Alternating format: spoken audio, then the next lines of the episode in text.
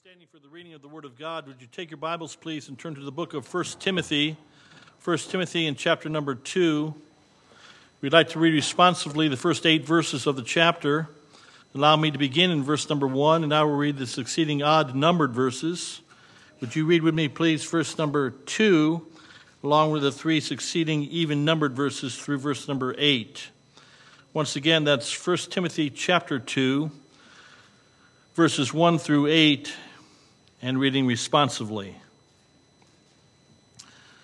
I exhort, therefore, that first of all, supplications, prayers, intercessions, and giving of thanks be made for all men, for kings, and for all that are in authority, that we may lead a quiet and peaceable life in all godliness and honesty. For this is good and acceptable in the sight of God our Savior who will have all men to be saved and to come unto the knowledge of the truth. For there is one God and one mediator between God and men, the man, Christ Jesus, who gave himself a ransom for all to be testified in due time. Whereunto I am ordained a preacher and an apostle. I speak the truth in Christ and lie not, a teacher of the Gentiles in faith and verity. I will therefore that men pray everywhere, lifting up holy hands without wrath and doubting. May God add his blessing to the reading of his word. Let's make our prayer.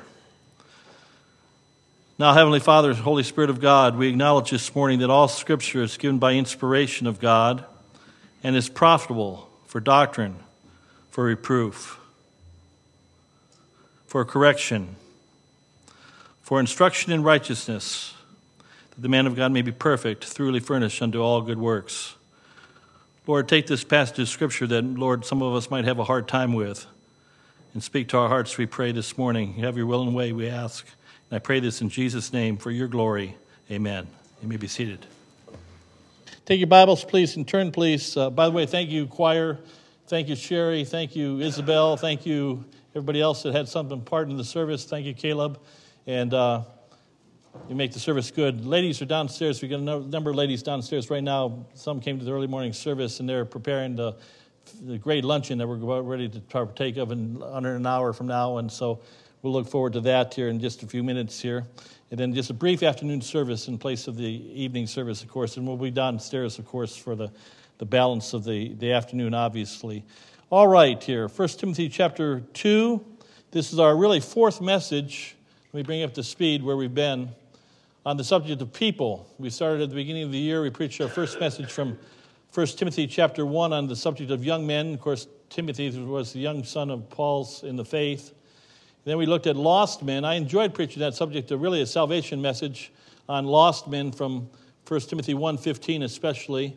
Then last week, of course, or two weeks ago, we had the snowstorm, but last week we had our message on babies, and we made the application, of course, uh, and I, I, told Caleb last week, I said, I'm really excited and looking forward to preaching this message. I'm talking about last week's message because, I mean, who doesn't like to hear about babies? I mean, I like to hear about babies, and, and uh, it's, a, it's a sweet subject. It's, they're fearfully and wonderfully made, and it was a great Sunday last week, and I enjoyed preaching the message.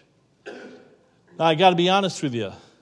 We're on the subject of people this morning, and our subject matter this morning is not the most favorite subject matter. As a matter of fact, I'll be honest with you, out of my 12 planned out weeks of messages for this book of 1 Timothy, this is a message that I knew I'd be struggling with the most out of all the messages.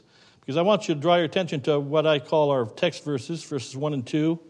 The Bible says, I exhort, therefore, 1 Timothy 2, that first of all, supplications, prayers, intercessions, and giving of thanks be made for all men. Now, thus far, I haven't had much of a problem. But then I get to verse number two for kings and for all that are in authority. And there are, that phrase kings, we don't have kings per se today, at least not in our country. But the kings in reference to leaders. Now, let me just give an overall truth that's truth for all, truthful for all these messages. There's one interpretation, but many applications. This message is for everybody in this room here. We have some leaders in this room. You're a boss at your place of work. You're a, maybe a foreman, you're a floor leader, or whatever you have. Maybe you're a teacher. Everybody leads somebody. A family member, a father leads his family.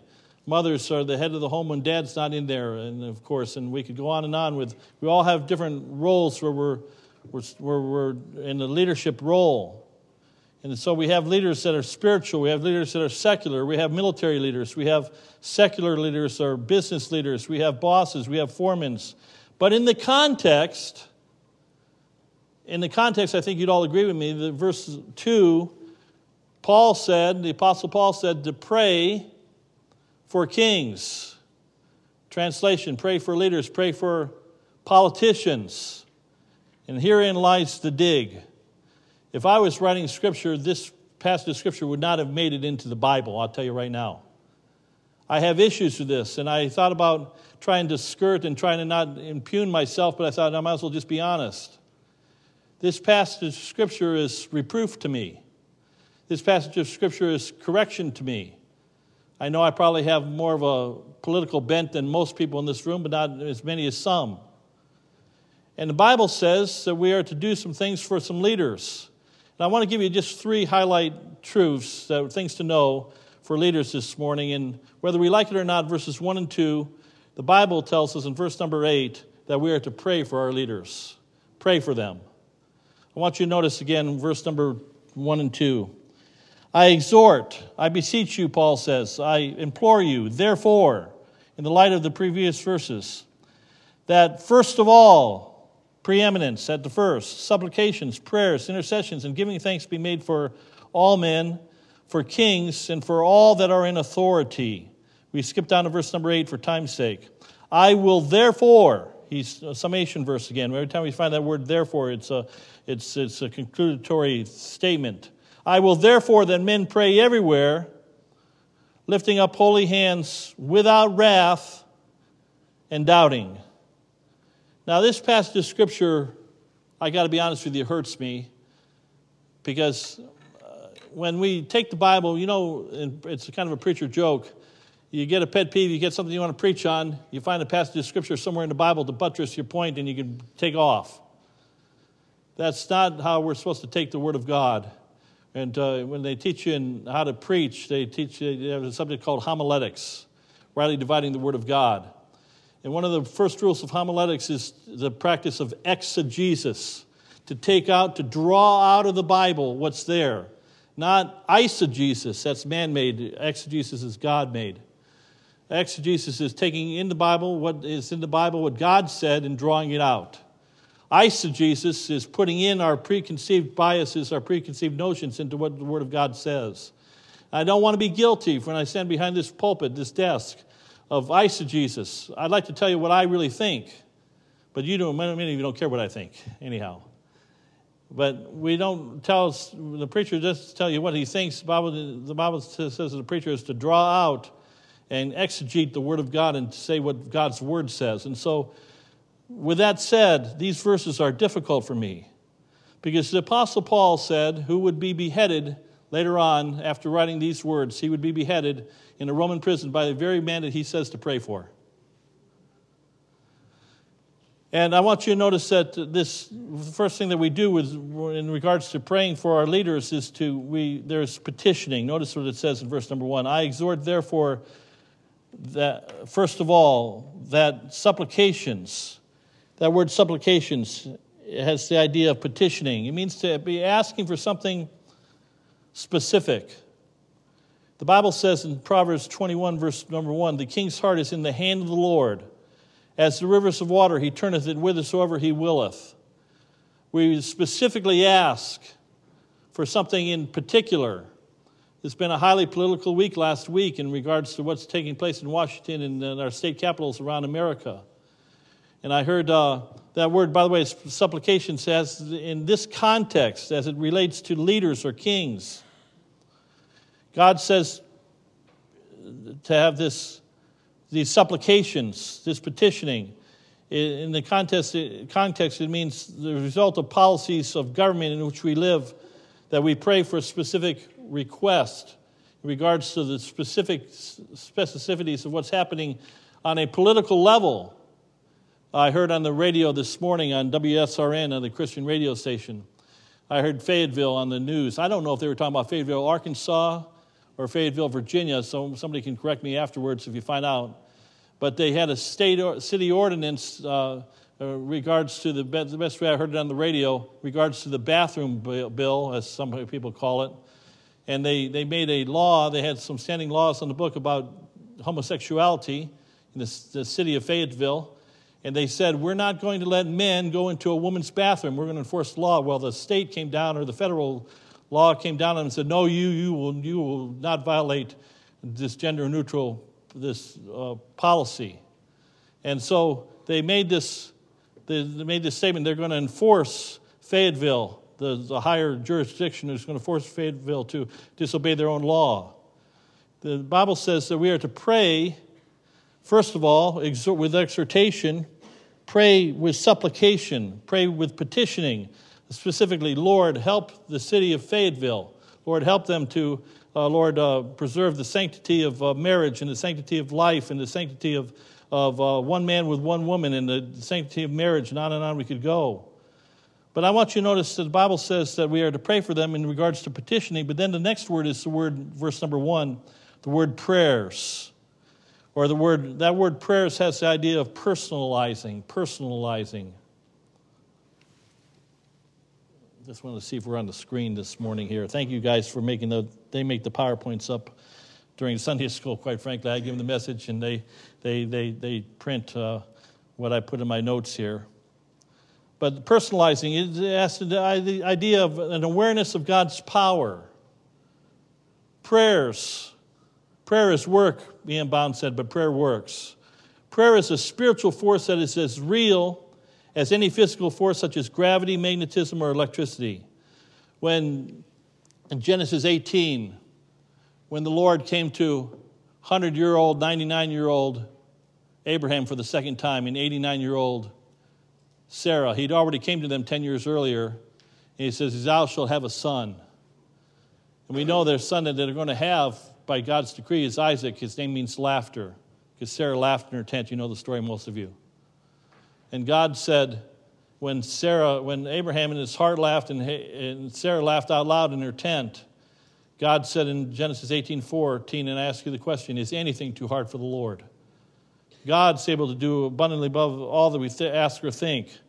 I think of the, the Nebuchadnezzar, how that he had that great statue, that great idol made, that 90 foot tall image made in the, the, the valley of Durham there, uh, Dura rather. Now he commanded everyone to bow down and worship essentially him. Now God humbled him. You know the story, many of you that know the book of Daniel. He humbled him for seven years and he decreed that, and he realized God got a hold of his attention and he realized who he was. God, through Daniel's prayers, a personal prayer, and Shadrach, Meshach, and Abednego humbled the, the great king. The Bible says in regards to personalized prayers, James 5:16, the effectual fervent prayer of a righteous man availeth much. The Bible says that if I say unto thee, if you have faith as a grain of mustard seed, you shall say unto this mountain, remove thou from hence, and nothing shall be impossible unto you. God's a miracle working God. God can do anything. And so God says when we pray for our leaders, we pray with petitioning something specific. We pray personalizing, and uh, we can move mountains. I found it interesting, in, uh, and you say you're vindictive. I don't think I'm vindictive. I've had to check myself a number of times, even in preparation for this message. On Wednesday, the governor, I'm sure you've all heard the sound bites now, the live radio or live, uh, video tape of the Governor Northam from Virginia on Wednesday, he finally said, at least he's an honest abortionist, a medical doctor, a pediatrician, now governor of Virginia, said, when the infant comes to term, and, uh, and maybe it's born with defects, or maybe it's born with, for some other reason that uh, the mother doesn't approve, or the, the health care workers will make a determination, will keep the, the infant comfortable. It used to be the death of the preborn, now it's the death of the newborn. And he says, we'll let the doctors decide. Forget about three trimester. Now we're talking four trimester. It was interesting. That came out on Wednesday. On Thursday, news came out of the same governor that was dressed in a Ku Klux Klan outfit and a, a black in his face, and people made a big uproar about that. I see Democrats even making an uproar about that. Of course, they can throw him out and get another Democratic governor in. It'll be okay. That'll be fine. But I find it amazing that God, just one day, people say, well, it was the right wing conservative plan. We call it what you want. I don't know what it was. But God, there is a limit to God's patience. There's a limit. There's a time when God says enough. And another message, another time, we touched on that subject that of last week in regards to the sanctity of life. That we see this, this uh, personalizing. God's power is omnipotent. He's omniscient. He's omni, omni, omnipotent again. He's all powerful anything, nothing is too hard for the Lord. God's power, when we pray, it's a petitioning prayer of specific specificity. But then it says, verse number one, supplications, prayers, intercessions. That word intercessions has to do with pleadings, with a childlike confidence. This word intercession implies intimacy, it implies getting close, it implies meeting up close and personal. We all know, all of us grandparents know that little three year old Johnny or Susie, or whatever our grandchild's name is, they can come and they, they look at us and they put their hands up together and they, say, please, and they even know the, the right language. Pretty please. They know how to get from grandma or grandpa what they want.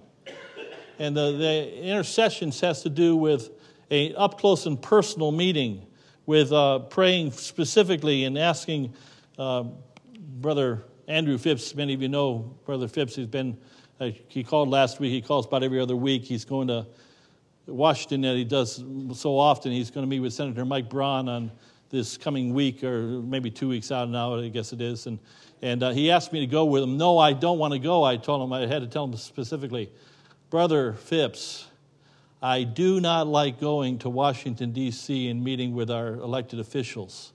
I met several that from state, or rather, United States senators. I can name the names. You see them on TV. A number of House Republicans, including our own district and our own. And I, it's not me. I have a hard time with it. But Brother Phipps loves to get down and down with the rich and the, maybe not the rich, but at least the famous. And he loves to talk to them about law. To talk to them about the Judeo Christian values of our country. And um, he asked me to go, and I said, I'm sorry, Brother Phipps, it's not a money issue, it's not even a time issue, it's, it's, it's a me issue. I can't do it. I, I did it once with you, and uh, that's, I'm a one and done guy. I don't, I don't want to do it. I'm sorry. My bad. I'm admitting. But the word pleadings here, this word means, or pardon me, this word intercessions, it means an up close and personal meeting where we get real nitty gritty and with a childlike faith, we ask God to do something spectacular. Then it says this supplications, prayers, intercessions, or pleadings, and then it says, and giving of thanks. I want you to notice letter D on our worksheet praising. Prayer includes praise. In everything, give thanks, for this is the will of God in Christ Jesus concerning you. Lester Roloff used to say, the great preacher of 40 years ago used to say, I've praised more down from heaven than I ever prayed down. God's called us to praise Him. I heard 40 years ago now in Rockford, Illinois, I heard the famous Dr. Hyman Appleman preach, uh, the Jewish lawyer that was converted back in the 1940s and preached for 40, 50 some years. I heard him in his 80s, I think he was at that time. And he preached 360 days a year around the country, seven times around the, the, the globe, preached in 128 countries or thereabouts, some great crazy number. He always never preached without a tear in his eye, usually tears coming down his cheeks. He always preached crying and he'd been in all the countries in the world seven times over, many of the countries. And I never forget him saying, he says, America, and he loved America, Jewish born. Family went through the Holocaust. He says, America, we're dirty, but we're the cleanest dirty shirt in the whole laundry, was his line. And he loved America, and he started to cry. And I think of this praising, giving you thanks. Folks, we have a lot of problems in America. But I'd rather live in America today than Venezuela. I'd rather live in America today than, than Sudan or South Africa or Somalia or Nicaragua for that matter, or for Mexico for that matter, or Guatemala, and need I go on and on and on and on. But praising God, and we have people that want to bring Venezuela to us. The Alexandria Ocasio Cortezes of the world. And they want to tax the rich more than they need to pay their fair share. So 70% is a good number. But then the, her Muslim representative uh, from Minnesota, two lady representatives from Minnesota in the House, of course, with her, not burqa, but her uh, headdress on, said this week, of course, that why 70%? How about 80%? Maybe 90%. Let's tax the rich 90%. Well, we're going to bring socialism. We're going to bring Venezuela to America. And we're going to do it. We're going to, we're letting, you know, you can't make this up here, but this is just fact. I mean, study it out. Find out Cortez's background. She was a bartender. Now she is a head of, she's in the House Finance Committee of the most powerful nation in the world, telling us how to spend our finances. She couldn't pass a, uh, she couldn't be hired at a local bank to be the head of the bank, but she can be head of the finance department of the most powerful country in the world, in the history of the world. It's only in America. With all that said, you say, Preacher, that's awfully negative. There's the praising, giving God, we still live in a free country. I don't know how much longer, I didn't get an amen out of that, but we, I don't know how much longer we're going to have a free country. And I said last week, the last bastion of free speech is going to be found in our pulpits across America. But giving a thanks, Paul said, You think we have intrusion into our lives? Paul knew what intrusion was as a dual citizen of heaven and also of Rome. And so we see this giving of thanks. But then let me begin to hurry on here. Let me give you another P. The Bible says, last part of verse number one, and giving of thanks be made for, what's the next word, class? Help me out. All men. All men. By the way, notice verse number two for kings and for all. Again, verse number two more times in this text, we see that word, verse four and verse six, that word all. Notice that we are to pray, we're exhorted to pray with supplication, with prayers, with intercessions, with giving of thanks, with petitioning, personalizing, pleading, and praising for all people in general, for all men. Hey, Christian, do you realize that you are some unsaved friends or relatives' only intercessor, maybe, to the throne of heaven? The Bible says he hears not the prayer of the wicked. The Bible says, if I regard iniquity in my heart, the Lord will not hear me. Now, the Lord hears everything, but the Lord hears the prayer of his intercessors. We see there's one God and one mediator between God and man, the man Christ Jesus.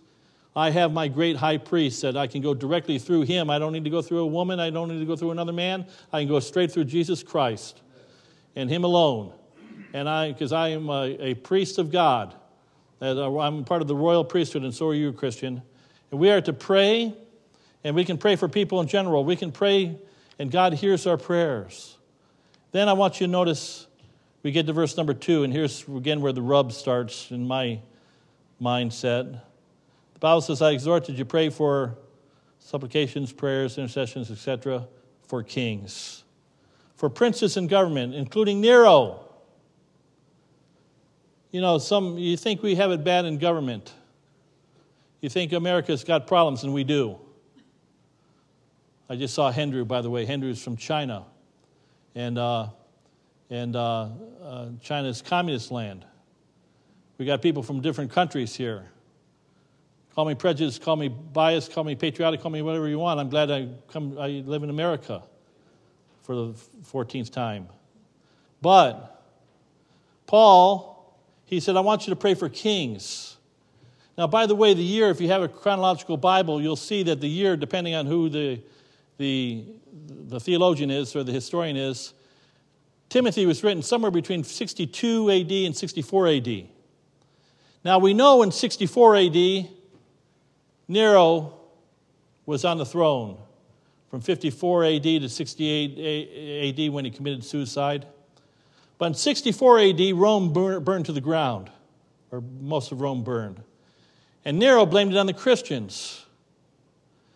And even before the Rome's burning, thousands of Christians were being slimed with pitch, tied to poles, and lit for human lanterns in Nero's garden every night as they had their drunken orgies and or, or drunken debauchery and their orgies.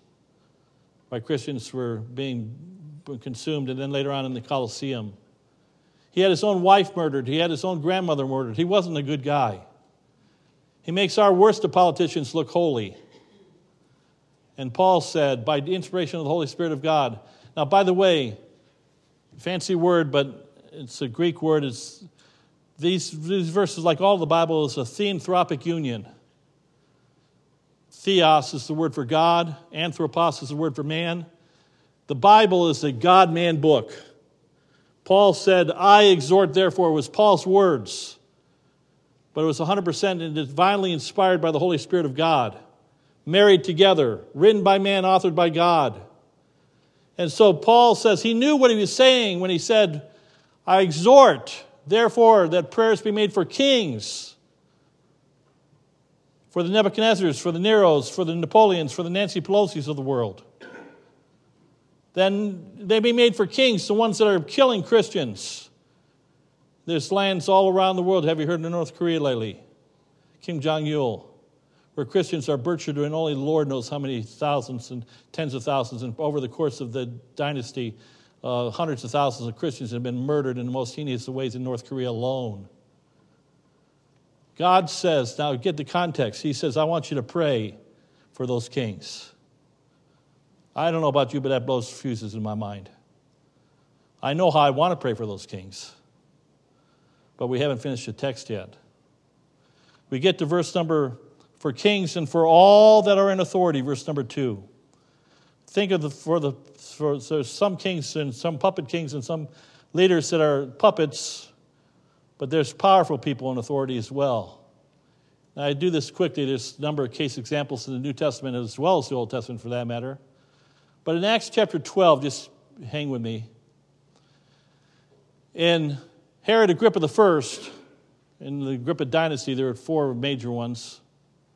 Herod Agrippa I imprisoned Peter. Remember the story? He's in prison.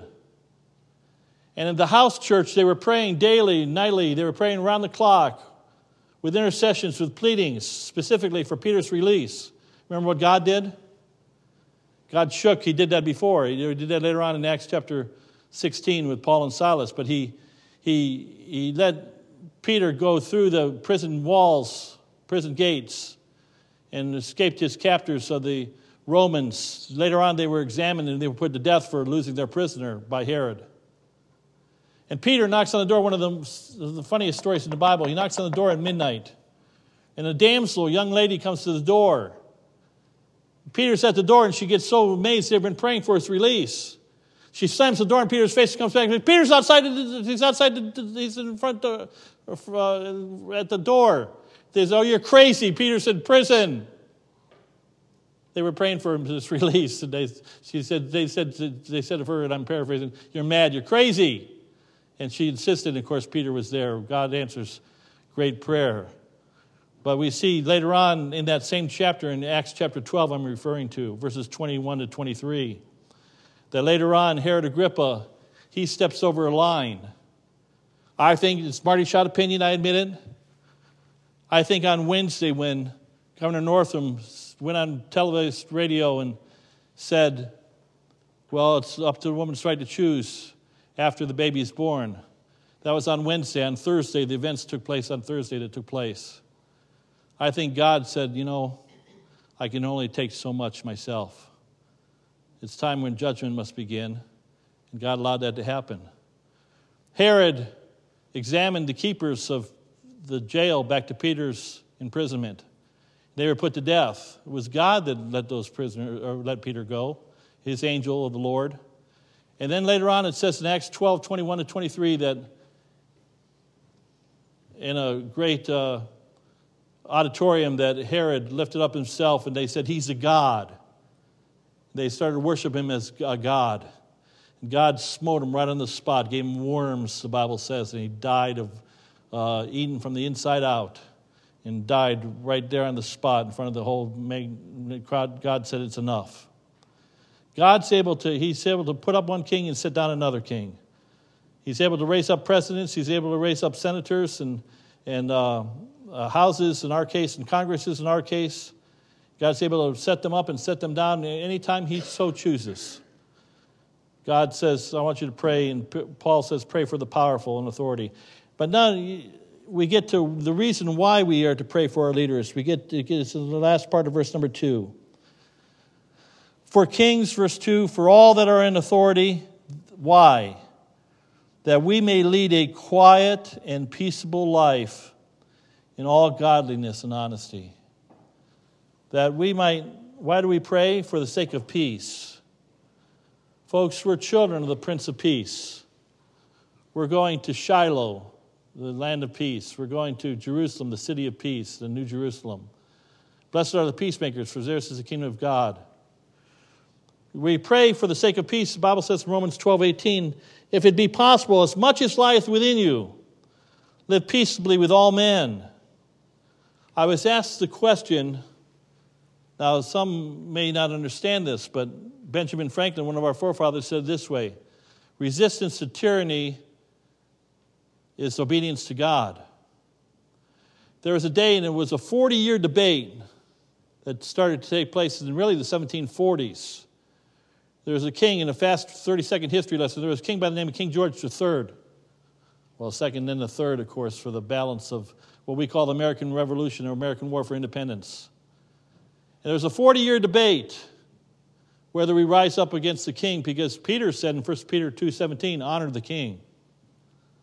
Our King James Bible, in the front preface, if you have it, honors the dread sovereign, King James I.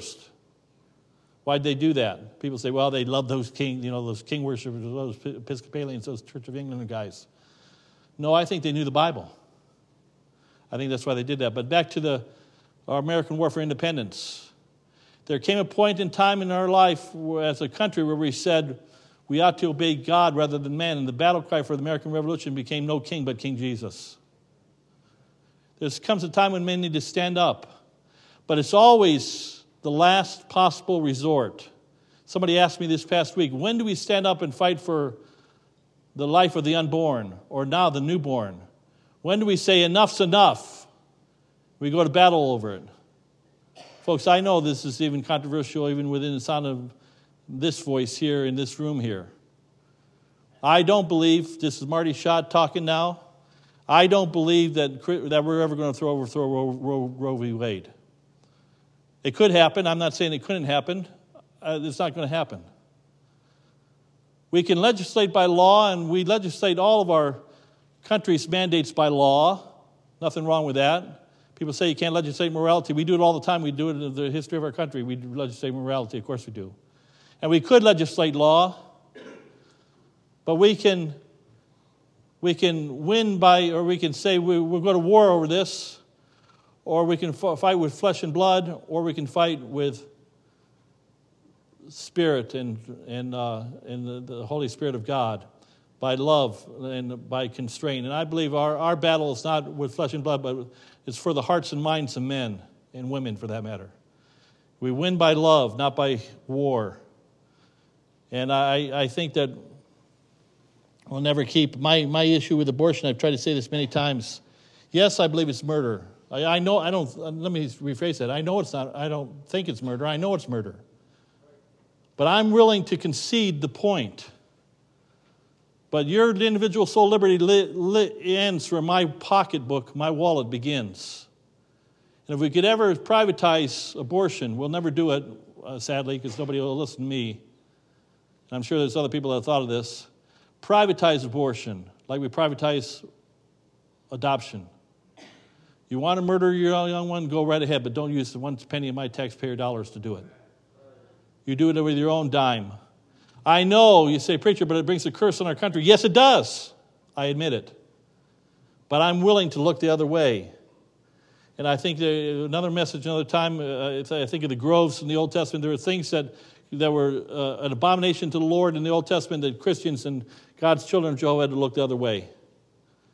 And I think on this issue of abortion, we've got to look the other way. Take that in its right context and what I mean by that. I don't think, my point is, uh, I'm not willing to take up arms over it. That's not going to happen because if it's possible, I'm going to live peaceably with all men. We're uh, children of the Prince of Peace. And for the sake of peace, we pray that God would change the hearts and minds. God can do it far better than you, you and I can ever do it. And all God's people said, I was going to give me myself an amen, but I thought you might want an amen. Oh boy, okay, I'm looking at the clock. We got lunch here, and I'm going to end on, well, soon. Number two here. Second thing to know about leaders not only do we pray for them, but they are accountable. So then every one of us shall give account of himself to God. Hebrews 13, 17 says, Obey them that have the rule over you and submit yourselves, for they watch for your souls, as they must give an account, that they may do it with joy. You know, just in my last diatribe, just moments ago, Bible says, Every idle word God shall bring into account. Brethren, be not many masters, knowing they shall receive the greater condemnation. It's very, it's a serious thing to stand behind a pulpit. It's a serious thing to preach the word of God because you're representing the Lord, you're representing the Spirit of God, and I better be right in my preaching and not get in the flesh, which is so easy to do because I'm I got a lot of pounds of flesh right here you're looking at, and uh, if I get in my flesh, it's it's not good, it's not pretty, there's nothing nothing good about it. These leaders are accountable. Number one, letter A, rather, they judge. I wanted to turn, but uh, let me just paraphrase Romans 13, verses 1 through 5. The Bible says that the powers that be are ordained of God. They judge. Leaders are able to pass the ultimate condemnation. They are able to, they are able to pass sentence. You say, what do you mean by that, preacher? Now, you may not know this. A certain worldwide church, of course, believes that they confuse killing with murder. And it's wrong. Jesus said, Thou shalt do no murder.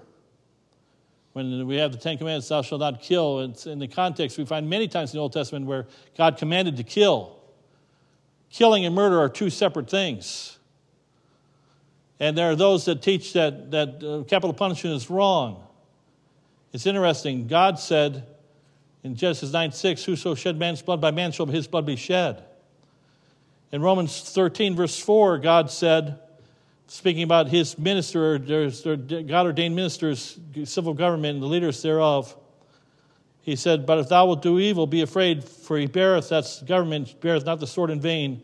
For he is the minister of God, a revenger to execute wrath upon him that doeth evil. Let me spell it out while I'm digging my hole here with a handful of you. I believe in somebody murders somebody, puts one person to death, not let alone a hundred person, and they do it intentionally, volitional, first degree premeditated murder, we call it. That the moment that a person is convicted, very shortly thereafter, and it used to be in our country 50, 75, 100 years ago, very shortly thereafter, we would carry out the judgment. We would put them to death. And rightfully so. They are, they are called judges, they are accountable, they are carried, carried, called to carry out the most highest of punish, forms of punishment, that of capital punishment or death. It's interesting, and just another sidebar, just for a moment. It's interesting to me, I've debated over several years over the years of those that are the pro choice persuasion. Not all, but most. It's interesting. You talk to next time you talk to your pro choice relative or friend, ask them this Do you, I'm just curious, do you believe in capital punishment? Or uh, execution of the, oh no we're not barbaric. They don't believe they, they believe in putting innocents to death but guilty oh no we're more, more moral than that. We decided this several years ago in the state of connecticut we decided it was immoral. Ah, i you know i know this is hard to hear but you know for 20 something years we have we keep people in prison and we pay for our with our tax dollars. We pay for a 19 year old to take a sledgehammer and beat the head of a 13 year old boy to death for fun. And he's eating three square meals today. And he's been doing that for the last 20 years. We had the doctor, what was the doctor's name? I can't get his name out. Dr. Petit his wife and children, if you've ever had the stomach to read what really happened, and yet they are alive today. We call that morality. We've come to a point in our country where we call evil good and good evil. We're there, but they're accountable. They judge, they pass sentence number two. They either follow or forsake the law.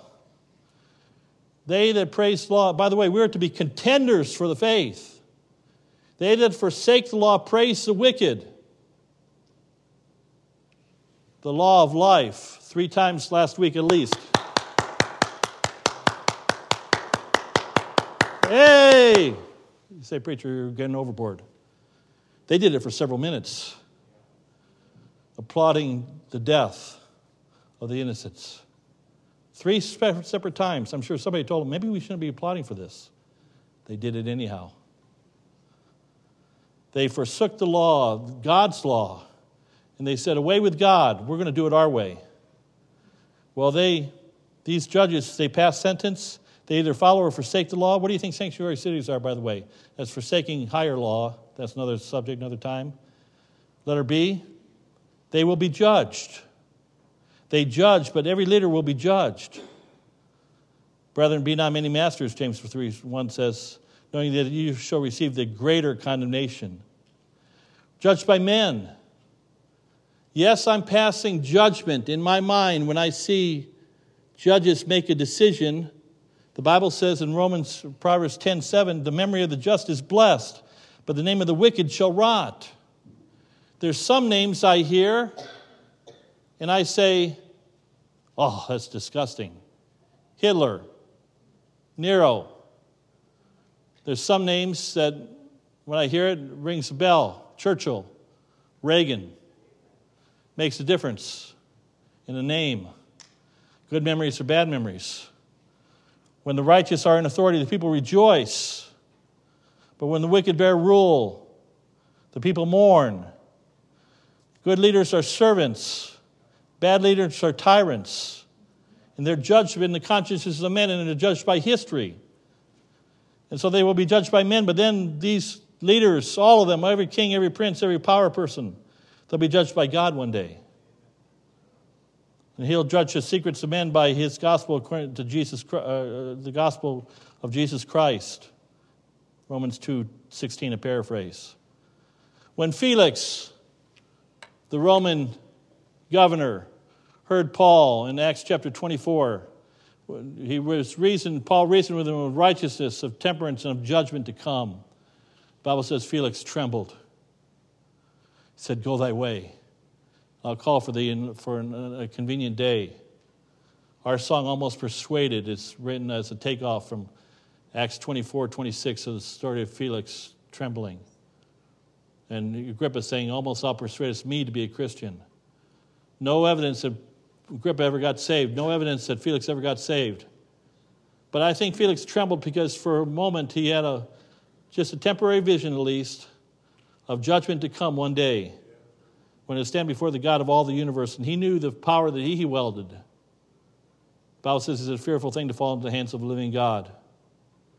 I do this quickly here, but somebody in this room I'll leave unnamed, and as I give the illustration, you know who I'm talking about. One person in this room I was in court with you a while back, several years ago now. And you remember, you know who I'm talking to. One person in this room knows who I'm talking with. That judge wielded a lot of power. And he commanded his courtroom like any no, judge I've ever seen in Connecticut. With two or three hundred people in that courtroom, there was a holy hush. He was having a bad hair day. To use the expression. And He was handing down sentences left and right, and it was pretty, it was pretty humbling. And I was remember saying to myself, well, I'm sure glad I'm not going in front of that judge today. He's having a bad, bad day. No, he was just, he was fed up. Uh, day after day, uh, years, Connecticut court rules. One day he just evidently snapped and said, I'm going to start following the law. And so I'm going to carry out judgment. One day, there's a judgment from whose face the throne, whose face the earth and heaven will flee away from. Bible says, God will judge him. Well, we get to verses four to six. I could keep going there, but let's look at the last point of three to know about our leaders. We are to pray for them. They are accountable. Number three, very simplistically, they need salvation. Look at verse number four. Who will have all men to be saved? and to come to the knowledge of the truth.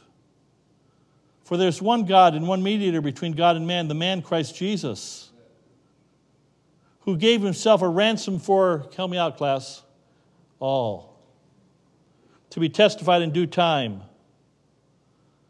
He ends these verses, verses with verse 8 again. He says, I will therefore that men pray everywhere, lifting up holy hands without wrath and doubting. We see three things about this need of salvation. First of all, we see God's, His or God's will. Back to verse number four for just a second. Who will have all men to be saved.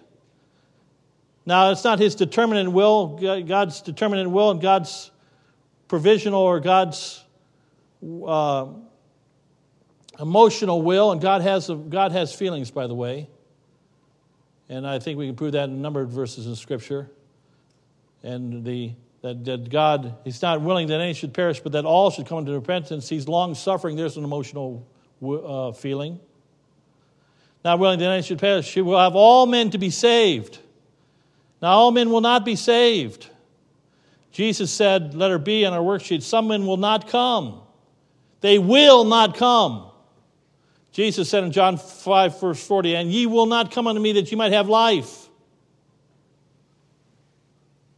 Any number of politicians I could pick on, but since we know Nancy Pelosi's name as much as any name, almost as much as the president, I'll use her. I don't believe, this could be the understatement of the day, I don't believe that Nancy Pelosi is a Christian.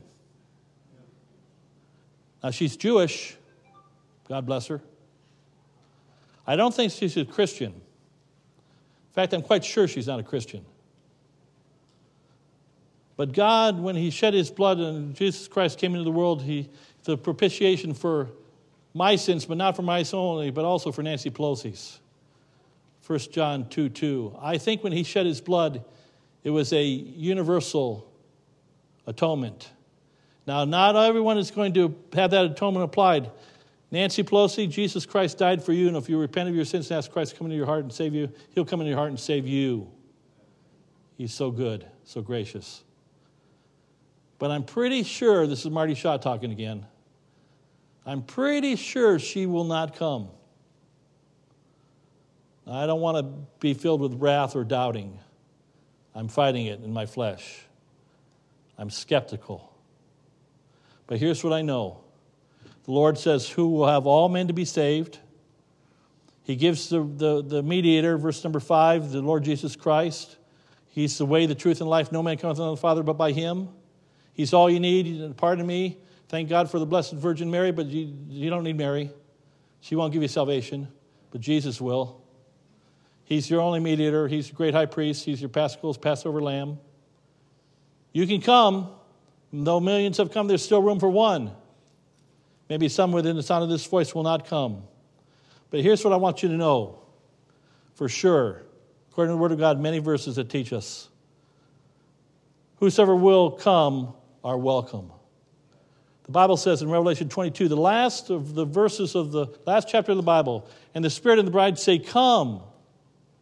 And let him that heareth say, Come. And let him that is athirst come. And whosoever will, let him take of the water of life freely. Jesus will come to anyone that calls upon him, but as many as receive him, to them give you the power to become the sons of God. I know I understand that salvation is a sovereign thing, it's all from God.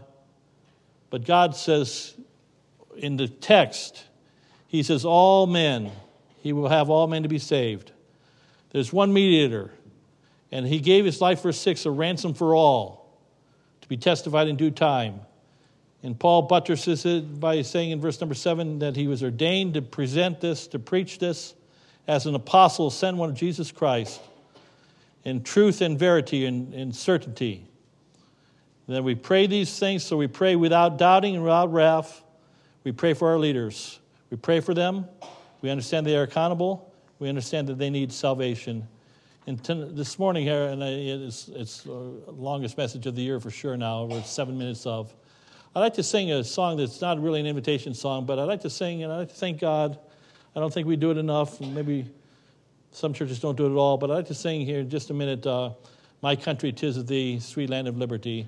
There was a day when we understood that God was the, the maker and the creator of our country, and I'd like to re, re, remember that again this morning. Let's bow for prayer. Heavenly Father, thank you for your word. Lord, there's a lot of countries around the globe this morning that, Lord, if the things that were said from this pulpit in the last 50 minutes were said from a pulpit in their country, many do not have pulpits or churches at all. Lord, that man would be arrested. The people would be imprisoned. Lord, if this were North Korea, we'd probably be put to death. Lord, if this were a communist country, a socialist country, Lord, we would be, or an enlightened country, Lord, we would be labeled as hate speech, and even imprisonment and fines and shut down. But Lord, we thank you for that we still live in a place where there's freedom. We pray for America. We pray for our country. We pray for our leaders. Lord, forgive me when I have ill thoughts in my heart towards those in authority over me, and over our country, and over our state. Help me to pray for them in purity. Lord, I pray you bless in this moment of invitation this morning, Lord. This message has been geared towards Christians, towards children of God that want to follow your word. Lord, help us to love our country, and Lord, pray for those in authority over us. We pray in Christ's name I ask. Amen. As we stand 126, most of you don't need